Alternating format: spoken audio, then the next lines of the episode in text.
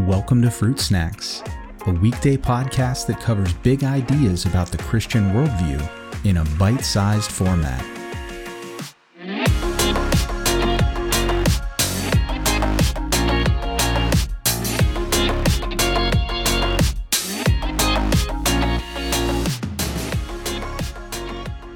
Hey everyone, today I want to discuss a sort of side topic within the bigger topic of the sea as a separate realm of creation in Hebrew cosmology, but I want to focus specifically on a aspect of that that you may have heard of or discussed from time to time as we've looked at passages like Genesis 1 or even places in Revelation where it talks about sort of the bottomless pit. And that is this idea of the abyss or the deep, as it is sometimes called. And it's the same idea in ancient thinking, but again, it's very different from how we conceive of things. And so it's worth, I think, spending some time on to really get a better understanding of what the writers of the scriptures are, are thinking of when they talk about this. So, first of all, the, the idea of the abyss or the deep is really referring to not a physical body of water so much as this idea of cosmic waters uh, in ancient Near Eastern thinking. And what I mean by cosmic waters is this idea that we find right in Genesis 1 2, that the Spirit of God is hovering over the deep.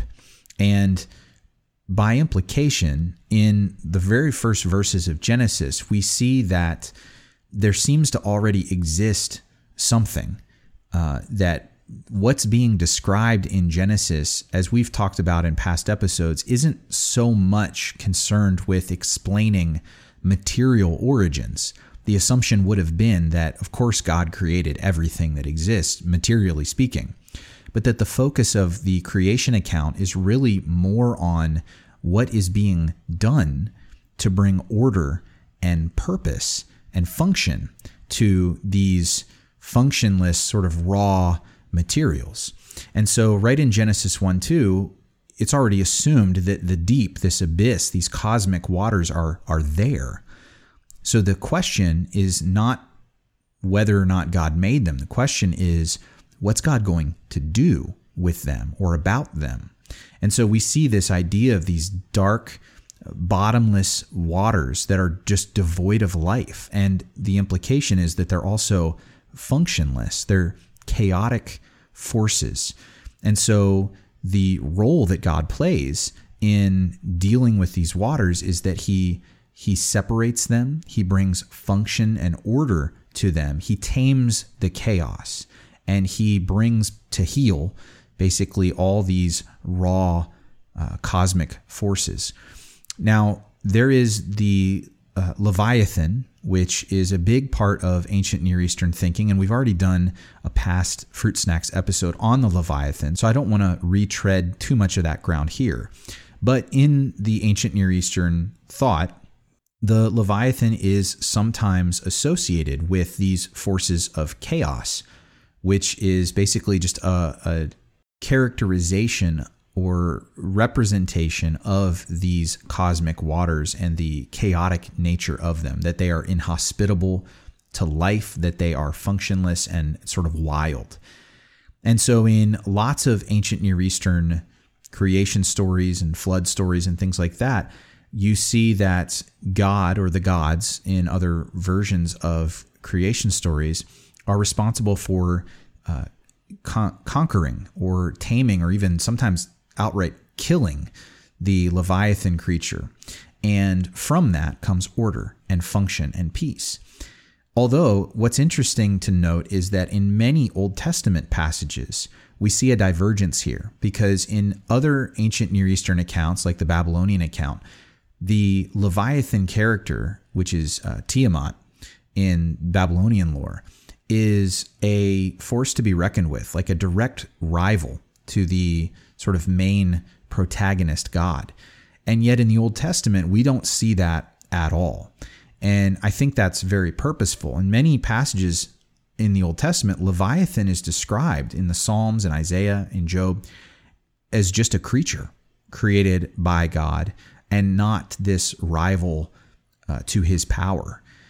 And I think the the messaging that's being sent there theologically is that as powerful as this thing is, or as this idea is in other ancient thought, the Israelites had a very clear picture that there is no rival to God's power, that there is nothing that could stand up to God. In fact, everything is created by God, and therefore it's subject to his whim and his will.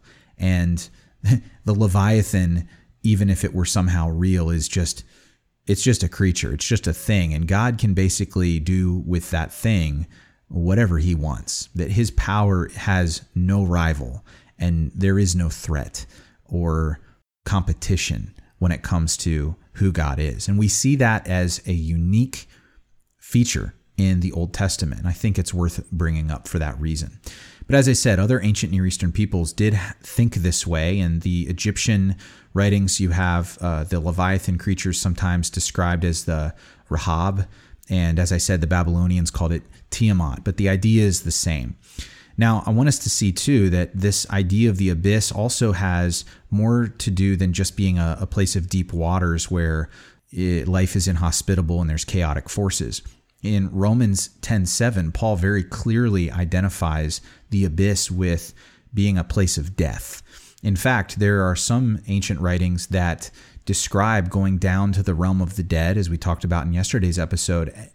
And part of that process was passing through water. So, in some ways, in some thinking, there was an association between going to Sheol and going into the abyss. And once you went into the abyss, there really was no coming out. It was a place of death and destruction.